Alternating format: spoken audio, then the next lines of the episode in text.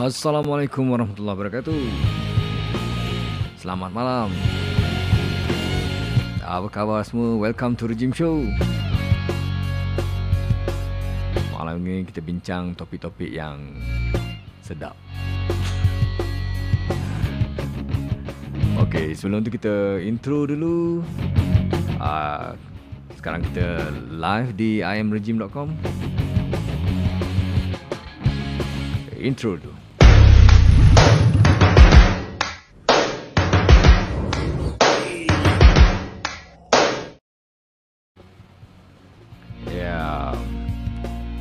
Okay, share dulu. Ambil masa sekejap. Kita share sekejap. Share sikit live ni kepada mana-mana tempat yang sesuai untuk kita sharekan grup-grup supaya ramai yang join. Okay, saya nak share. Okay. Sekejap, share sekejap. Orang kekuantan terkini. Okey, cukup.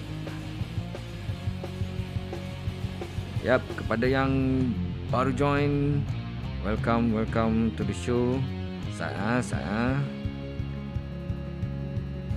selalu pula lain ni.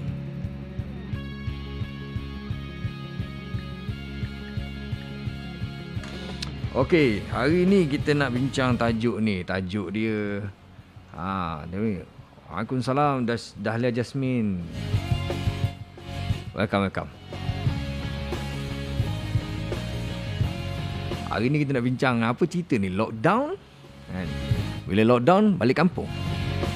Berpusu-pusu balik kampung. Cadahnya ni. Alright, kita juga sedang live di iamrejim.com. Kepada yang di Clubhouse, kalau nak tonton video, boleh tengok di iamrejim.com. Dan sekejap lagi kita akan angkat yang dalam bilik ni untuk kita tanya apa cerita sebenarnya kan. Apa pendapat korang berkenaan dengan topik ni? Hari ni kita start dengan hashtag rakyat gagal lah bercerita ni.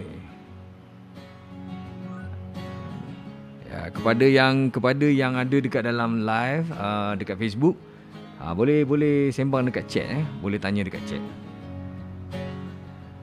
Jadi cerita dia macam ni. Cerita dia bukan pagi tadi lah. Aku tengok semalam, start daripada semalam DG apa ni? KKM tunjuk gambar ni. Tunjukkan korang. Gambar Tol Gombak dan Tol Sungai Besi mula sesak. Ada cubaan balik kampung sebelum lockdown. Apa cerita, geng? Apa cerita sebenarnya? Kan? Macam mana boleh balik kampung pula? Macam mana orang boleh terfikir nak balik kampung sebelum lockdown? Aku memang pelik macam mana? Kita buat lockdown sebab kita dah state of emergency. Kita dah memang macam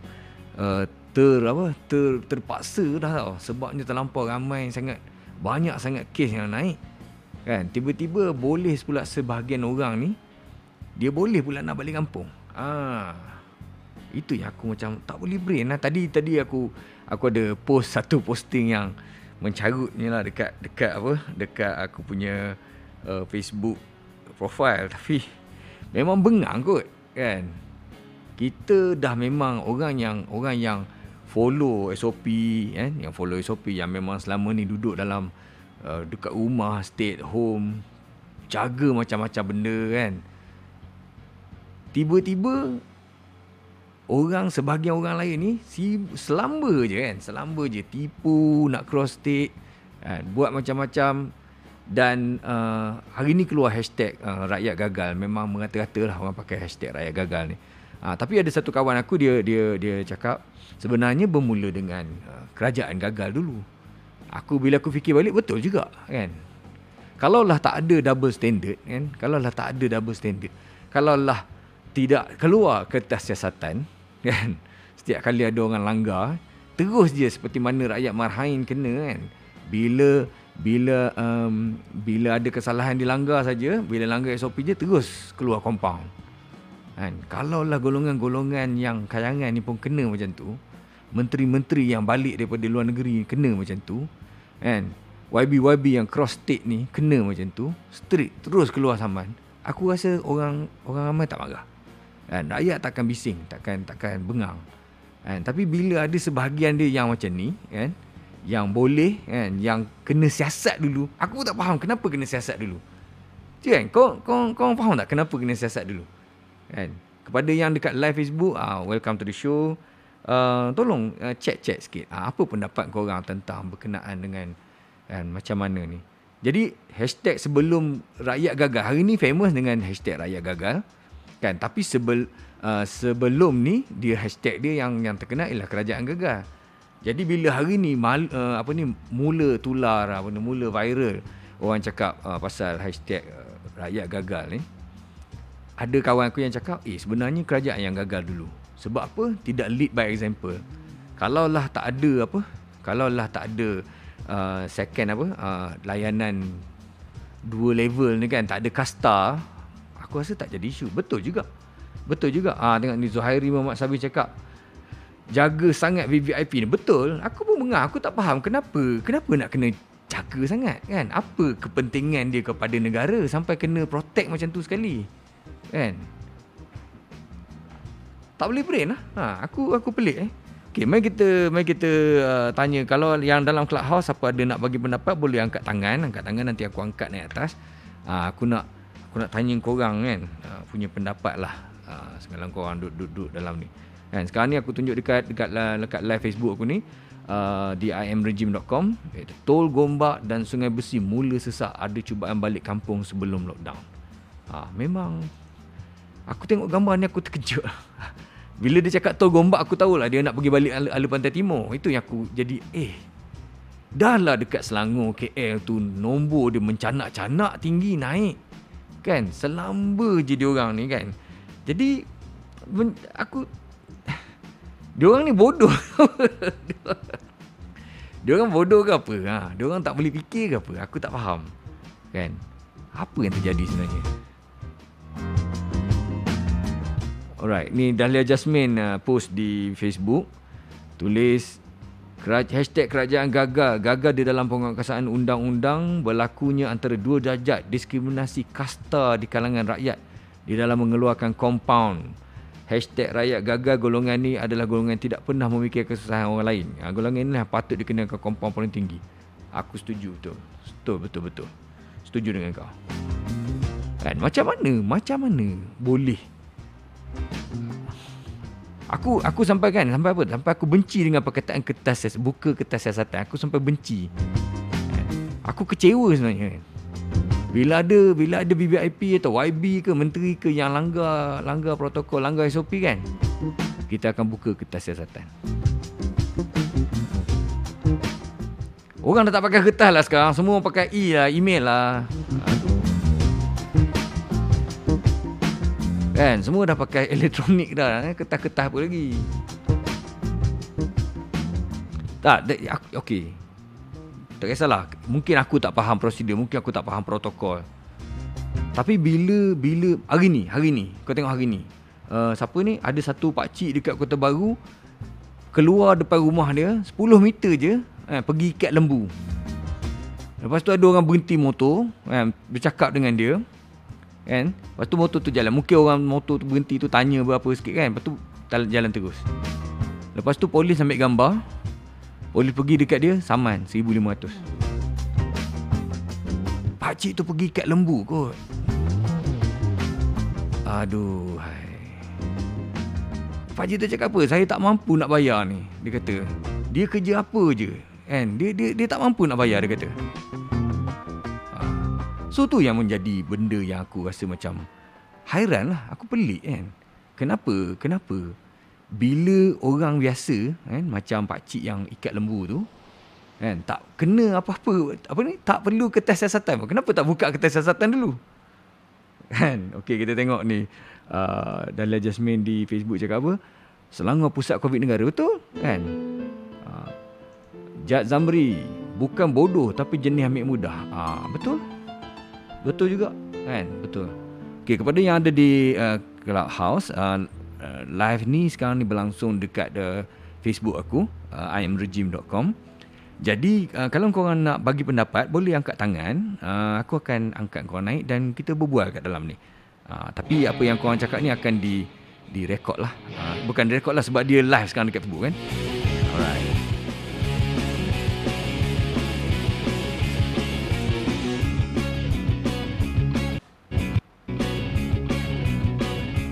Okay, yang Jad cakap apa? Bukan bodoh tapi jenis ambil mudah. Betul.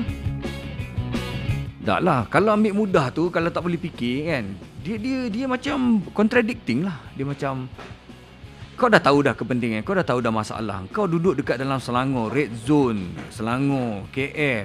Lepas tu bila ada macam ni, bila ada kerajaan umum lockdown kan, kau terus berpusu-pusu balik kampung, lari semua kan. Macam tak belajar tau daripada apa yang berlaku sebelum ni. Ini memang aku cakap bodoh lah. Dah tahu dah lockdown maksudnya kan, alasan apa? Alasan nak kerja ke apa semua dah macam tak valid tau kan, alasan nak kerja tak macam dah tak valid lah. Okay, Dahlia Jasmine cakap apa? Rakyat gagal ada di kalangan idola awam, public figure seolah-olah mencabar undang-undang.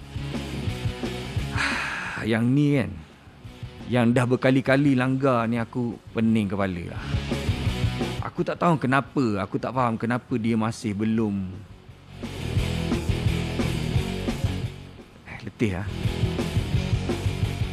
Tapi aku ada nampak satu poster dalam Jabatan Netizen Negara. Dalam Jabatan Netizen Negara, dia cakap sebenarnya cara nak ajar artis ni ataupun VIP macam ni ialah jangan follow ataupun blog page-page ataupun portal-portal yang lapor pasal kisah dia, yang lapor kisah dia.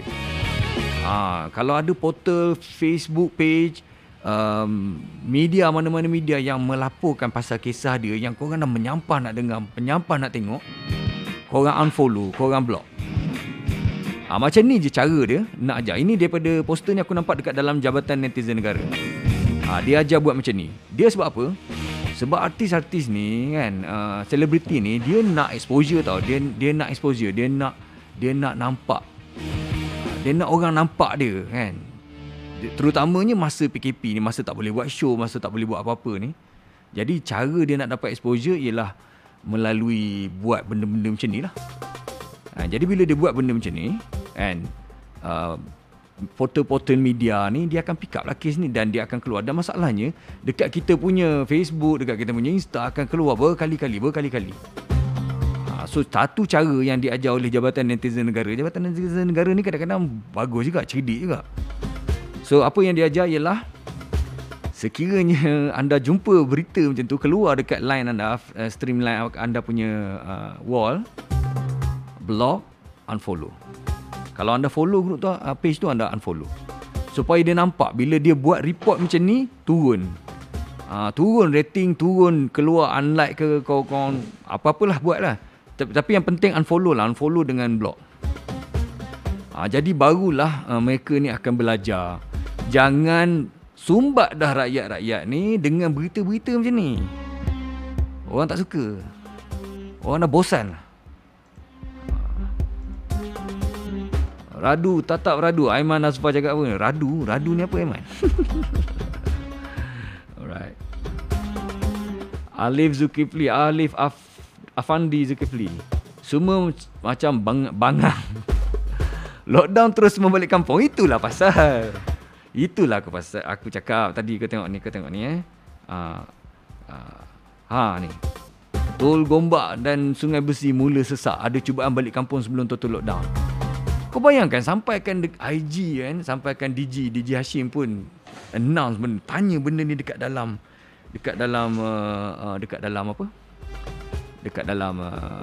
punya Twitter, dalam press conference. Apa hal ni? Macam tak belajar langsung. Panas. Ya betul, panas kes ni. Okey, Alif Afandi cakap apa? Flat Pemai kat Sungai Besi ni pun umum kena PKPD. Habis mempakat lari dari tempat tu. Aduh. Aduhai. Ni sama macam kes Tanah Putih tu. Kan? Sama macam kes Tanah Putih tu. Bila announce PKPD, habis semua lari. Habis lari. Hai, tak faham. Aku tak faham. Kan? Okay, alright.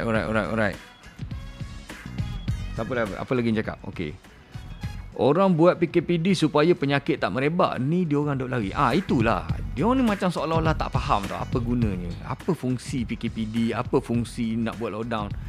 Kerajaan buat PKPD ni supaya konten semua orang stay at home, duduk rumah, supaya apa? Kalau kau ada kuman, kalau kau ada virus COVID dengan kau dan engkau tak keluar, engkau tak akan menjangkiti orang lain. Dan banyak kes yang mana orang yang kena COVID sekarang ni, dia tak ada simptom pun tau. Dia macam tak sakit pun. Tapi dia ada virus tu dekat badan dia. Jadi kalau dia jumpa orang lain, dia akan menjangkiti orang lain.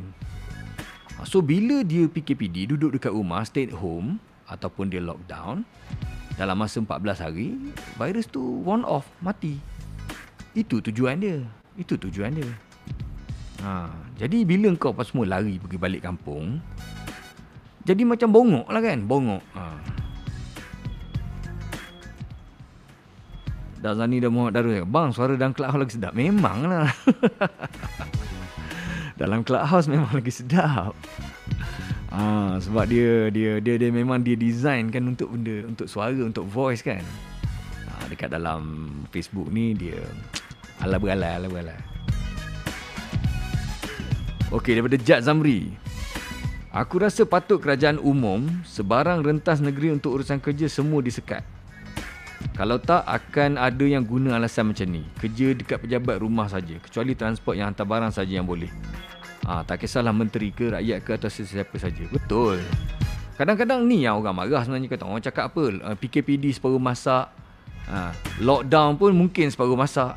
Maksudnya kan, kalau lockdown, macam mana kita tengok lockdown dekat China, dekat Wuhan dulu masa dia buat lockdown, masa Vietnam buat lockdown. Lockdown dia memang sunyi sepi. Askar je ada dekat jalan raya ronda bawa senapang. Ha, itu lockdown. Macam darurat. Tapi kita ni sebabkan kita ada macam takut ekonomi terjejas. Okey, aku faham lah.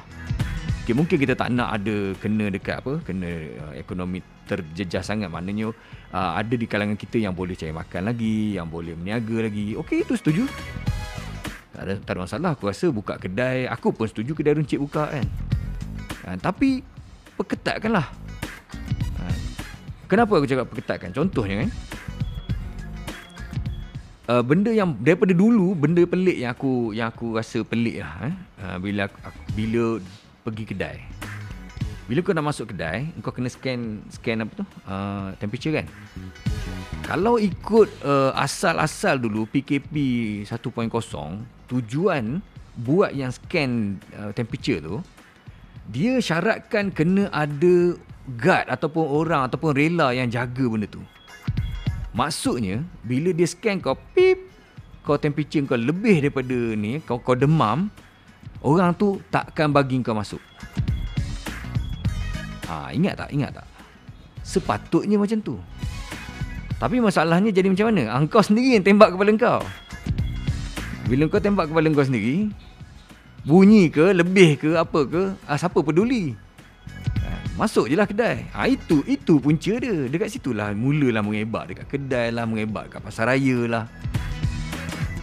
Sepatutnya benda ni diperketatkan dekat kedai-kedai semua. Okey, buka kedai masa lockdown tak apa, tak ada masalah. Buka pasar raya masa lockdown tak apa, tak ada masalah.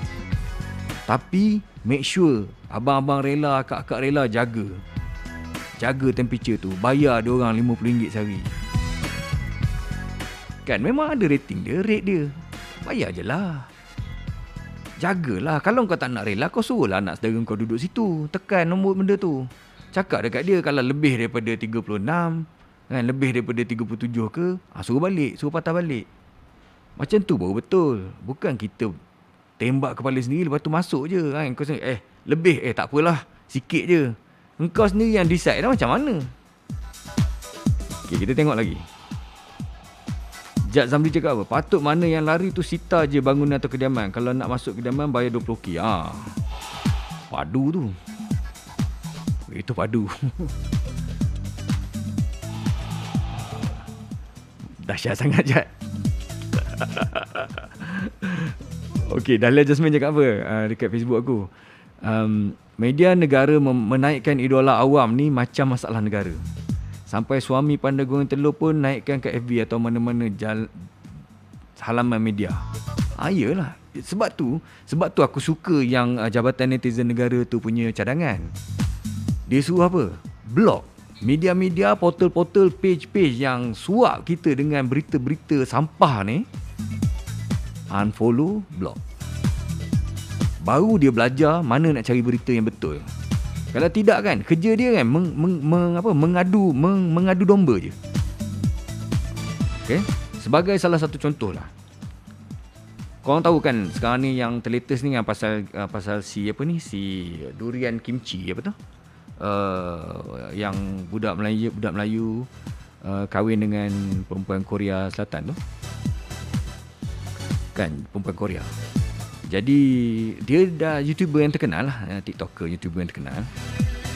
Lepas tu baru ni masa dia buat video dia salah upload. Dia bergurau dengan isteri dia, kata masa dia pakai pakaian tradisional Iban. Kan yang macam dekat dada tu kan, ada jalin-jalin warna-warni tu. Itu pakaian tradisional Iban. Lepas tu suami dia cakap, macam alas TV. Macam tu lah lebih kurang tu. Aku pun tak tengok video dia. Jadi kecoh lah. Memang dia tersilap cakap. Memang itu salah dia. Memang dia tersilap cakap. Memang suami dia, nama Rizal tu, tersilap cakap. Sebab dia memang jenis outspoken, jenis kaki macam kutuk-kutuk, selalu kutuk isteri dia, gurau-gurau macam tu lah. Jadi dia macam tersilap cakap. Lepas tu bila dia dah cakap macam tu, media ni duk korek, duk highlight dekat benda dia silap tu je. Pusing-pusing, orang ni buat keluar portal, ni buat keluar portal, ni buat keluar page, ni buat keluar, semua buat keluar cerita pasal tu. Sampai kan benda ni jadi panas, sampai kan orang Sarawak semua pergi report polis, persatuan-persatuan semua macam mengecam dia dan sebagainya. Itu yang jadi panas tu. Kan, itu yang sampai kan dia dah minta maaf ni berkali-kali, buat live session minta maaf apa semua. Tapi orang hentam-hentam dia kan. So yang memainkan peranan sebenarnya, yang menjadikan benda ni panas, benda ni kecoh, sebenarnya siapa? Bukan persatuan anak Borneo yang pergi canang merata-rata cakap jangan follow orang ni ke, ataupun cancel durian kimchi ke. Tak ada. Dia tak cakap macam tu. Tapi apa dia buat? Kan? Disebabkan terlampau kecoh benda ni, persatuan ni terpaksa macam ambil tindakan lah, pergi report polis lah apa semua kan. Tapi yang mengkecohkan dia ialah media. Media-media sampah ni, portal-portal ni, page-page yang aku tak tahu, yang suka guna huruf campur dengan perkataan tu. Apa benda bodoh tu aku tak tahu.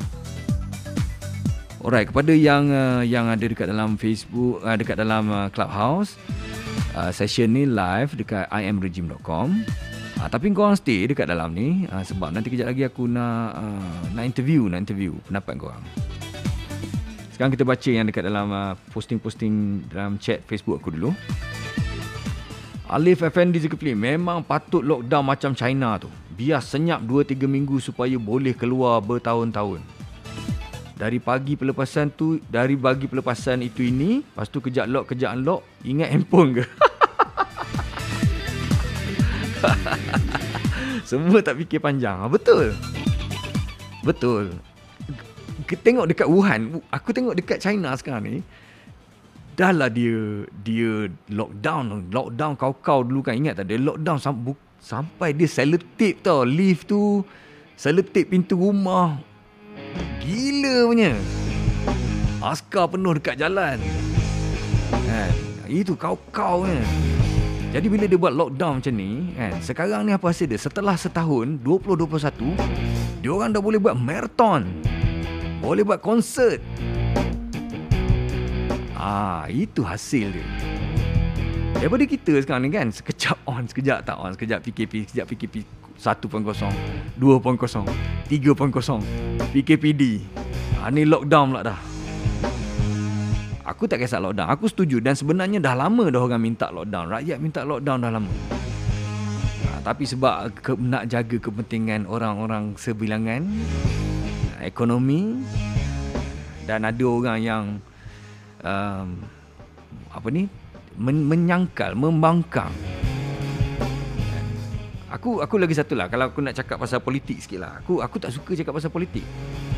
Tapi kan, dalam suasana tengah genting kita pasal COVID ni semua ni, pada masa yang sama ni orang-orang politik ni dia push kerajaan suruh buka parlimen. Buka parlimen, maybe dia nak buat effort untuk tukar government. Dia nak tukar kerajaan. Jadi kenapa dia nak tukar? Sebab apa? Dia kata mungkin bila diorang yang take over kerajaan, dia akan buat lebih bagus lagi. Dia akan buat sistem ataupun dia akan tangani COVID-19 ni dengan lebih baik dan lebih efektif.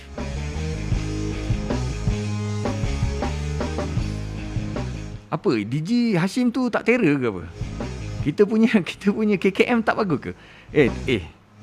Tukarlah menteri mana pun, Perdana Menteri tukar berapa orang pun, yang jaga KKM sama juga, DG Hashim juga.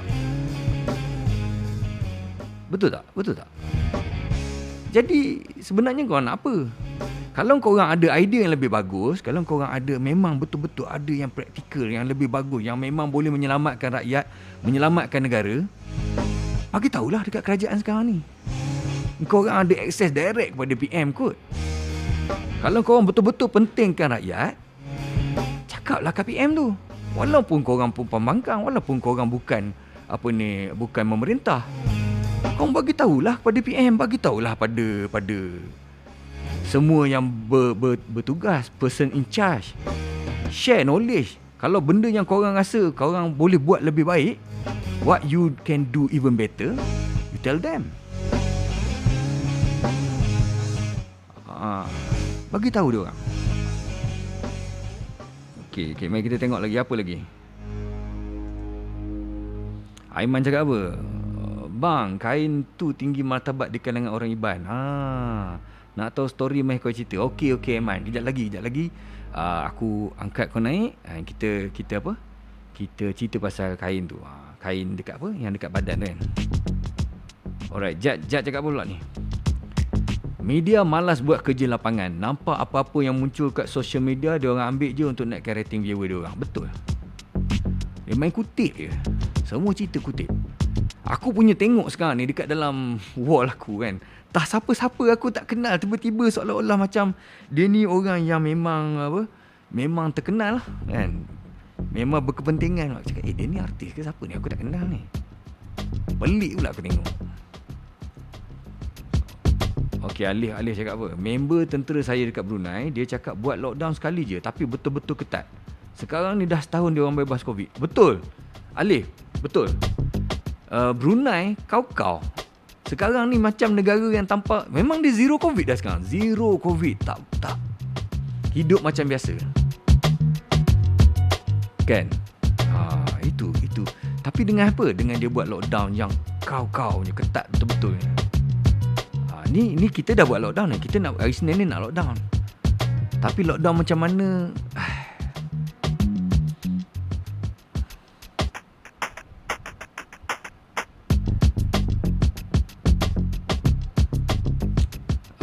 Dahlia Jasmine lagi cakap, yang patut kecam orang balik kampung masa lockdown. Cadangan Jad supaya kediaman mereka disita dan dikenakan kompaun untuk masuk rumah adalah satu idea yang bernas. Betul, tapi ganas tu. Kerana mereka yang lari balik inilah yang membimbangkan pembawa virus tak bergejala. Betul. Aku setuju. Tapi kan cakap kau, mengikut pengalaman kita lah sebagai rakyat Malaysia, mengikut pengalaman kita rasa kebaikan Malaysia. Kalaulah dilaksanakan benda ni, yang ramai kena ialah rakyat marahin. Itu masalahnya. Bukan orang VIP kena. Biar dia terbang pergi mana pun, biar dia cross atas apa tujuan pun, dia takkan kena. Paling-paling teruk pun buka kertas siasatan. Kan? Paling-paling teruk buka kertas siasatan.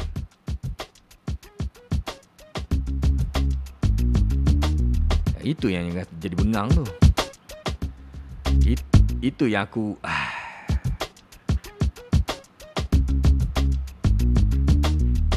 Alright. Tengok lagi apa lagi ada dekat chat dekat Facebook.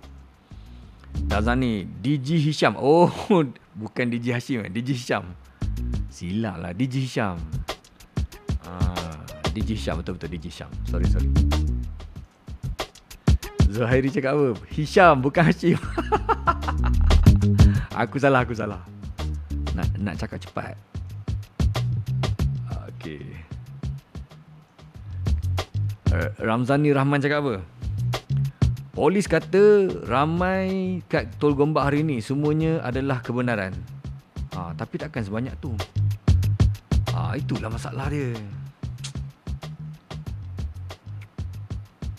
Kita dah tahu, tahu kita nak lockdown kan.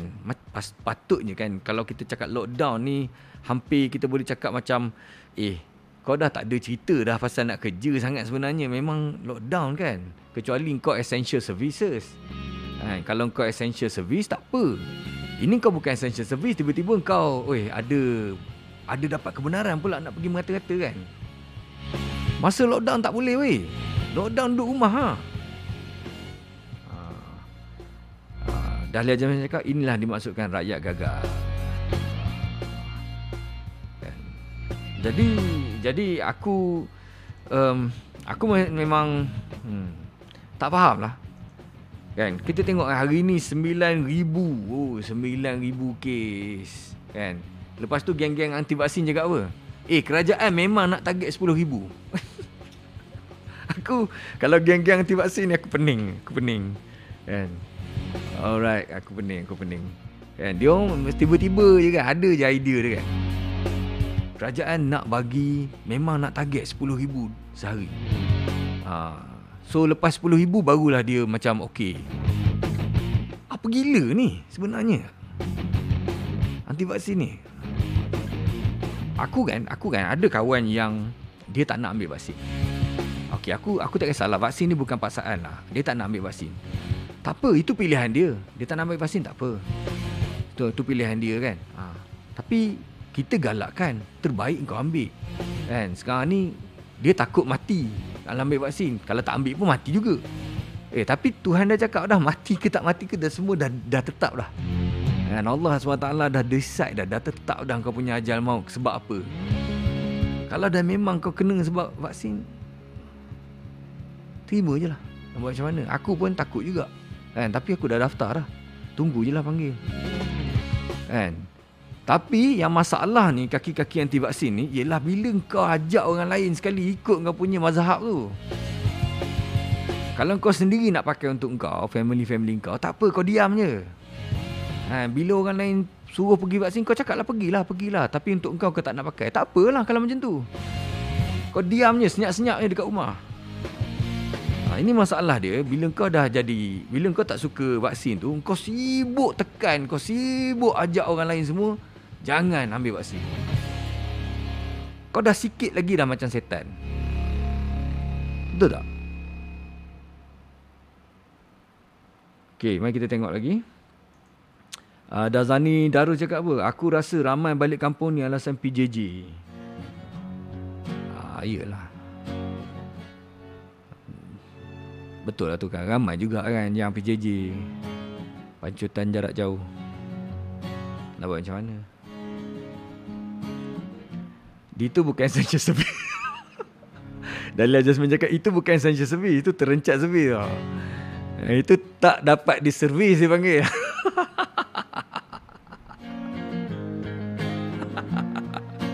Aduh, okey.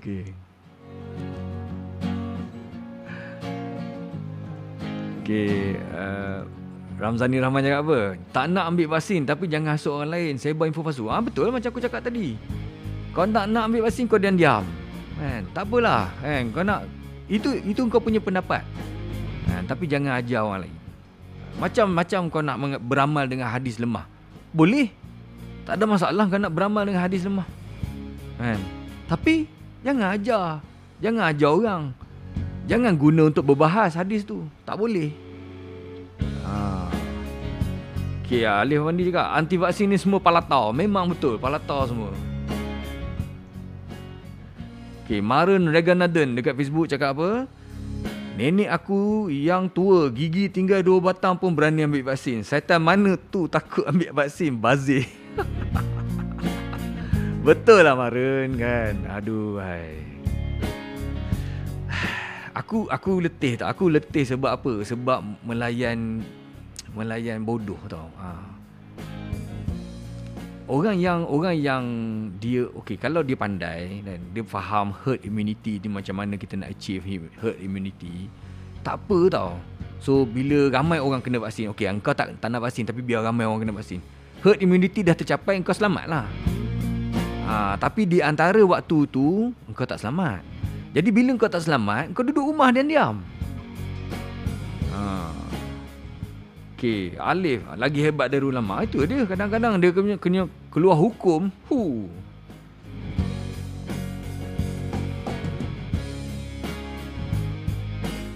Dia orang lah lagi hebat dari ulama, acik dia. Agenda Yahudi lah, New World Order lah, pejadah. Alright. Sekarang ni kita pergi sesi dekat Clubhouse. Kita tengok orang dekat Clubhouse cakap apa pula. Mai. Kita angkat Aiman dulu. Aiman.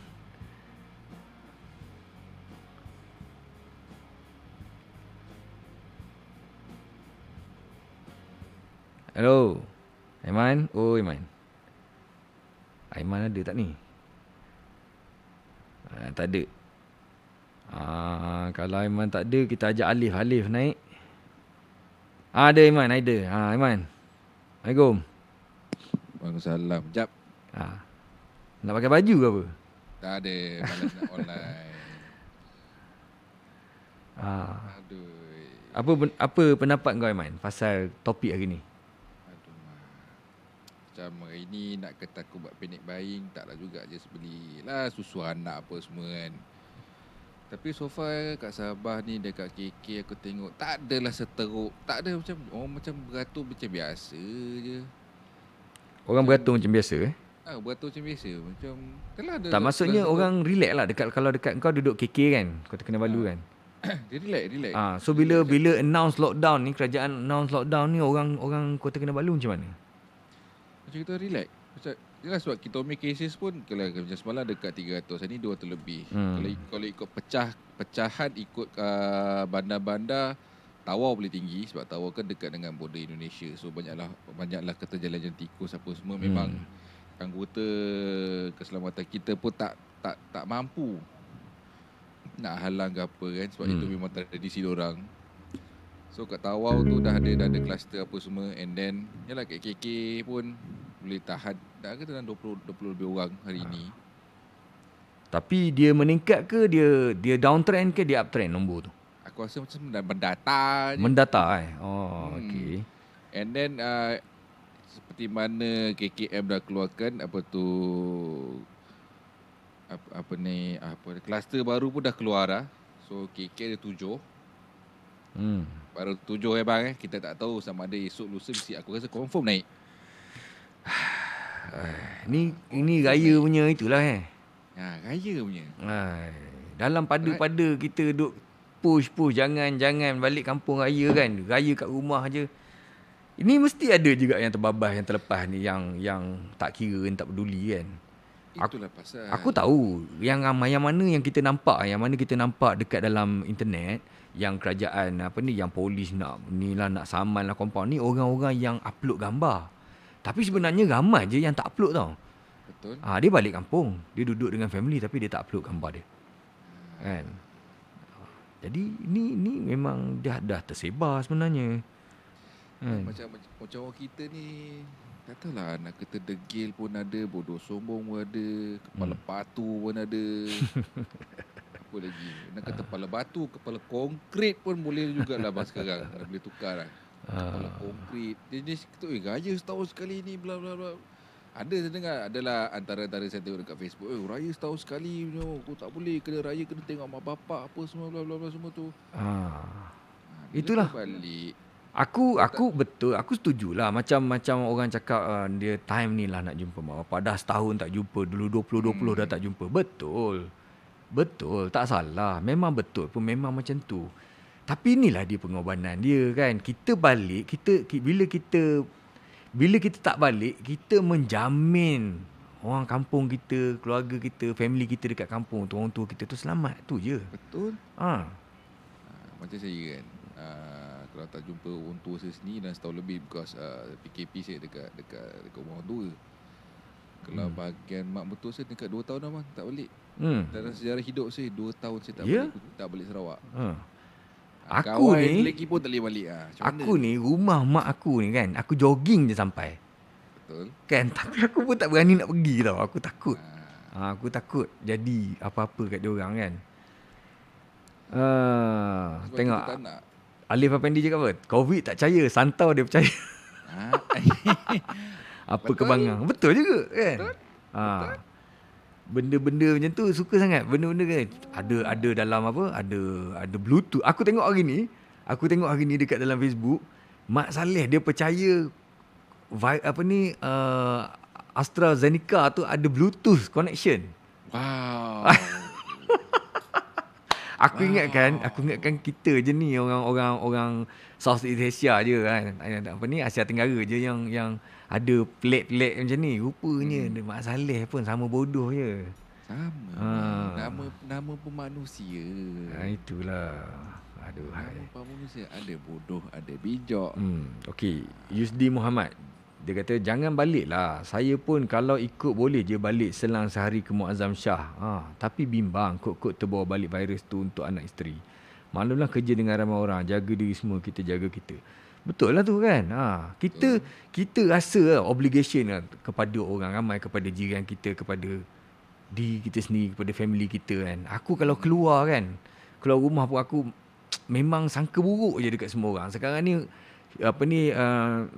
JNT ke pos laju sampai pun kan, aku pakai mask dulu, aku berdiri jauh kan, aku tak tempat cepat ambil barang tau daripada diorang. Apa je takut bang.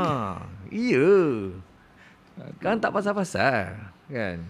So far macam saya kat sini, nak kata takut tak juga, walaupun management kondo cakap nak turun masuk dia pakai mask apa semua. Macam saya kalau lift ada orang saya tak naik. Kalau lift tu kosong, baru saya naik. Kau tunggu lift kosong. Betul juga.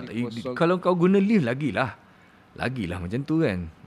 Kita bawa ni, bawa anak kan. Anak pun. Dia kosong, baru saya naik. Kalau ada orang, walaupun dia seorang pun tak apa. You go ahead first. I take the other one.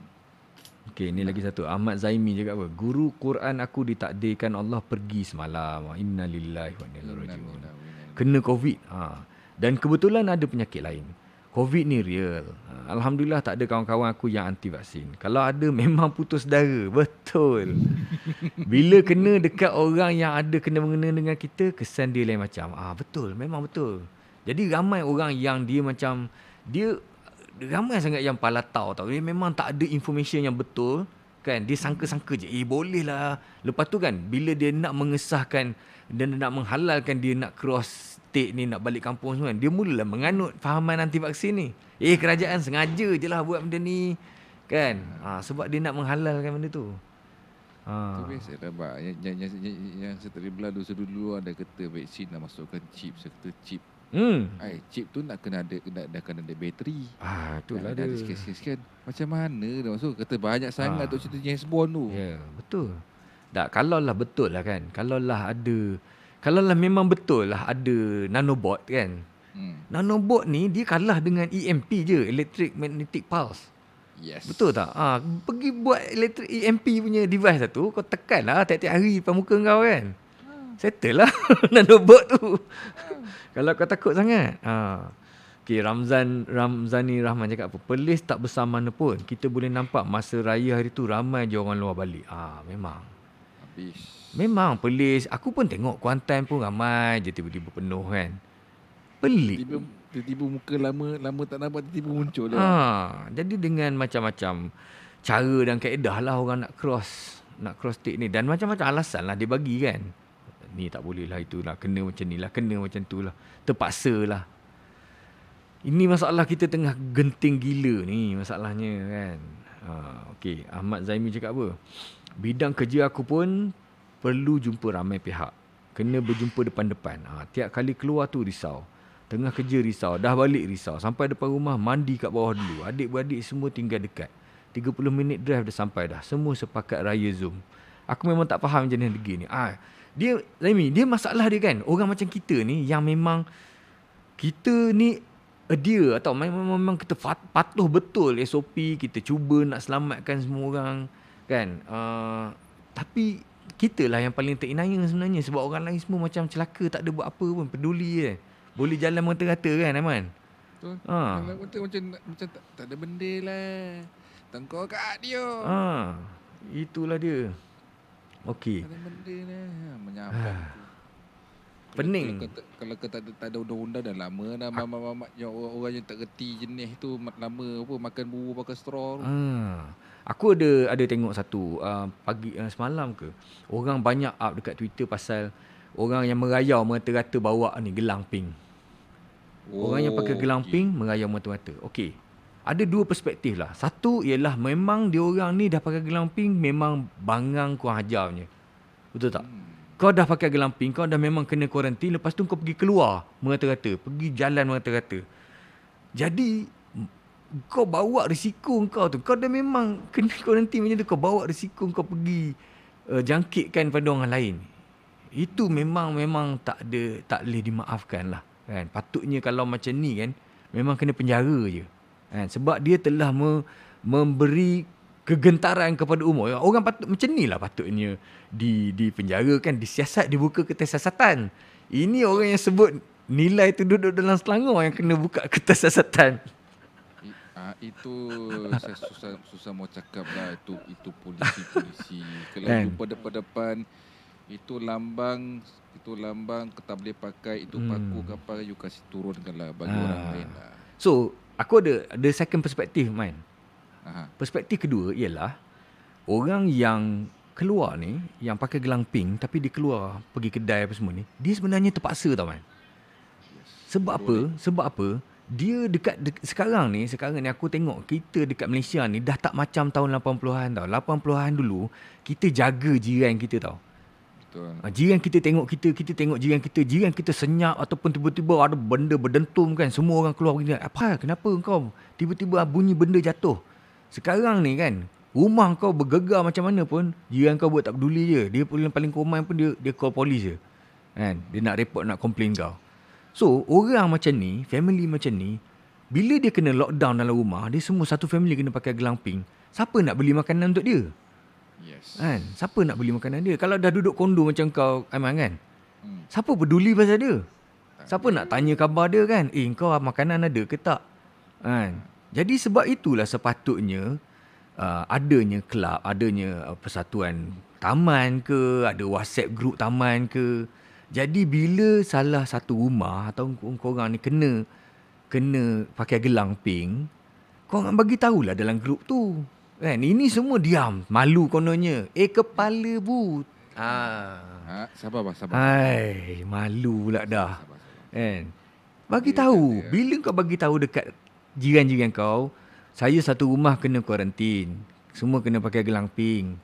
Jadi kami tak boleh pergi kedai. Boleh tak siapa-siapa tolong belikan beras, tolong belikan. Kalau jiran kau teruk kan, kau telefon polis je lah. Aku rasa polis boleh tolong lah pergi hantar barang. Kan?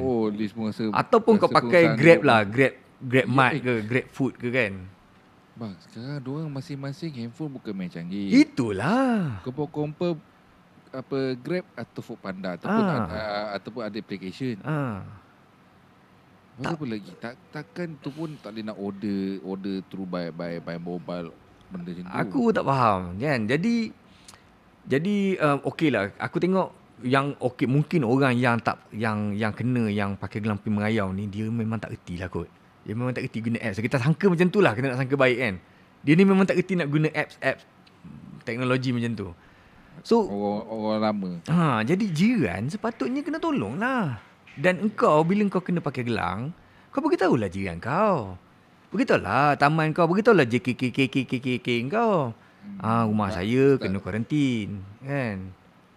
Barulah orang boleh tolong. Ini kau pun senyap. Lepas tu kau pandai-pandai pala tau pergi kedai kat depan, kan? Oh, mana boleh dah, siapa nak tolong saya beli beras? Aku mulalah, kan? Ucap. Kita tengok ni. Alif Saleh cakap apa? Kurang-kurang buat pemakai gelang pink yang mana tak aktif bercampur dengan jiran-jiran. Joinlah WhatsApp group community ke, FB group community ke. Tak aktif bercampur tak bermakna tak boleh bersatu. Hendak seribu daya. Betul Alif, kan? Pakailah otak, kan? Kalau tak boleh hidup bermasyarakat, at least kau bagi tahulah, kan? Sekadar maklum, kan? Sekadar maklumkan kepada orang lain semua. Keadaan rumah kau, status kau sekarang, satu family pakai gelang. Kena tolonglah.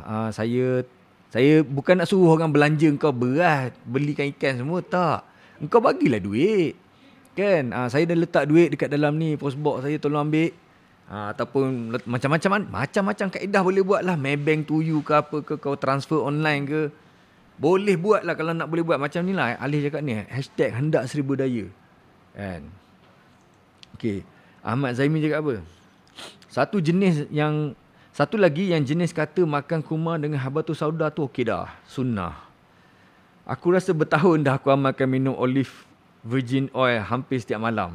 Kerak ambil virgin coconut oil pagi-pagi, pil habatus sauda campur minyak zaitun, pil minyak ikan, vitamin C. Aku berebut daftar ambil vaksin AstraZeneca fasa pertama tu. Alhamdulillah kena suntik dah, tunggu second dose.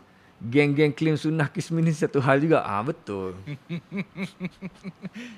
Itu pun satu. Duk. Aduh, kalau tak tahu lah Abang Ustaz, benda ni memanglah kita ada di kalangan golongan anti-vax, siapa terlampau depends on kata natural punya ubat-ubat semua. Tapi kalau kata dah ada satu benda tu yang lebih baik, saya tak salah. Mufti pun kata tak salah kita ambil. Ya. Ambil. Kita nak pergi tanah haram tu ni, nak pergi ke Mekah pun dah Saudi kata apa, Pfizer, AZ. Itu saja boleh. Dah lah bila masa macam tu boleh pula dia jadi tukar mazhab pula. Bukan dia tukar. Dia tukar, kan, dia punya pendapat dia sebab supaya nak membolehkan dia, kan.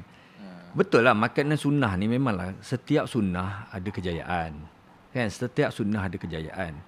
Dan taat pemerintah tu pun sunnah juga, kan? Perintah Allah Ta'ala juga suruh taat. Perintah suruh taat pemerintah, kan?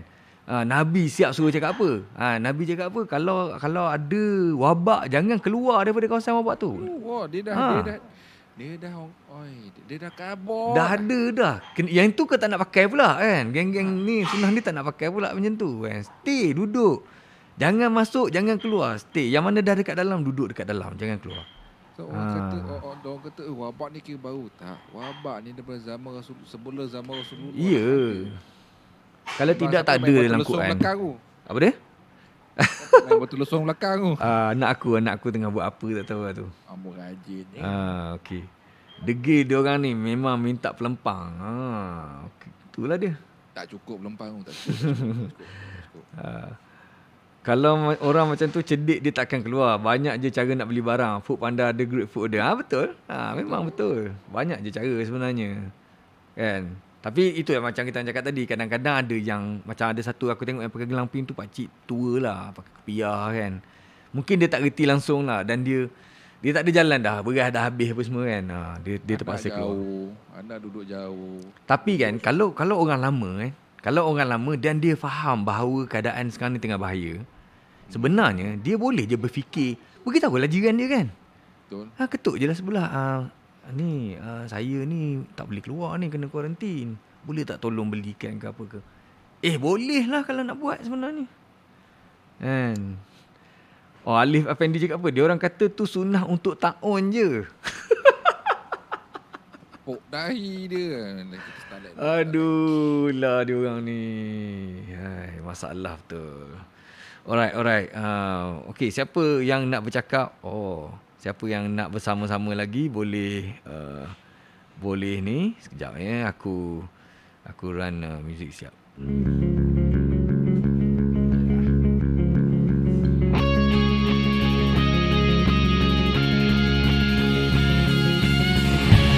Lampu aku tiba-tiba terpadam lah pula tadi. Jadi buka lampu balik.